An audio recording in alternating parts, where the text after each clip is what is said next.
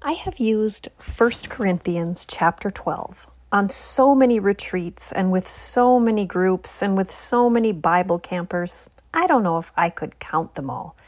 It is such a rich chapter, one of my favorites, and would so be worth a read for you.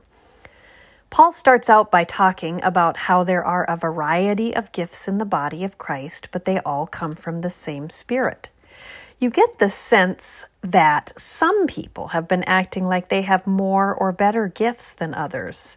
That maybe there has been some competitiveness in the Corinthian church. So Paul reassures them that God gives gifts to everyone and that God gives us gifts for the common good. And then he starts talking about bodies. When I was a camp counselor, we used to do a skit we called the Little Toe Skit. Each counselor would pretend to be a part of the body and do a sort of soliloquy on how they were the best. We'd say things like, I'm the heart, I'm the most important because I pump the blood, or I'm the brain, you couldn't do anything without me. Each body part trying to show why it was the most important. Then would come the toe, who got laughed off the stage as thinking it could have any importance at all.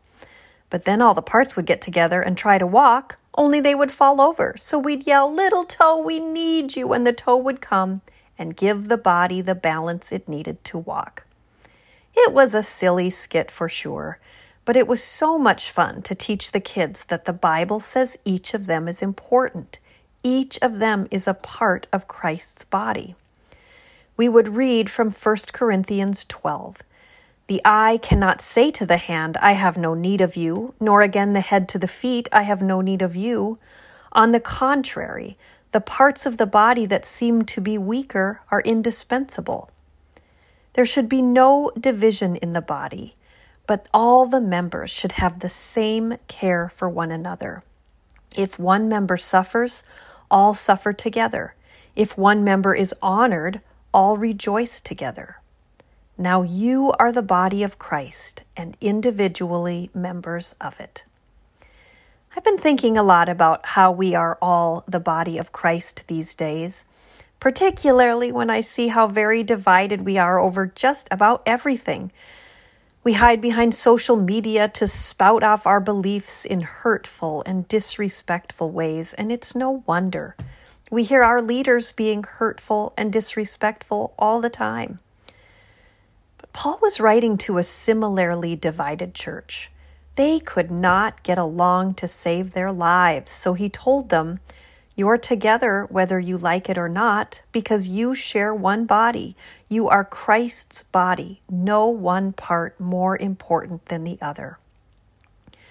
I wonder if we could start to look at someone we disagree with and say, I'm looking at a part of me at a sister or a brother I share the same body with. It's kind of mystical almost, but so powerful. We had a bishop in the Southwest Washington Synod years ago named Rob Hofstede who said something I will never forget. He said that both Republicans and Democrats want to help the poor.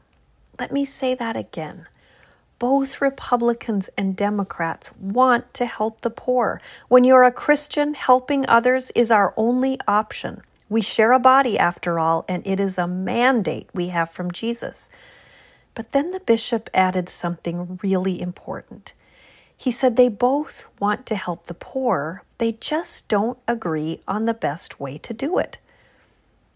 I will always remember that.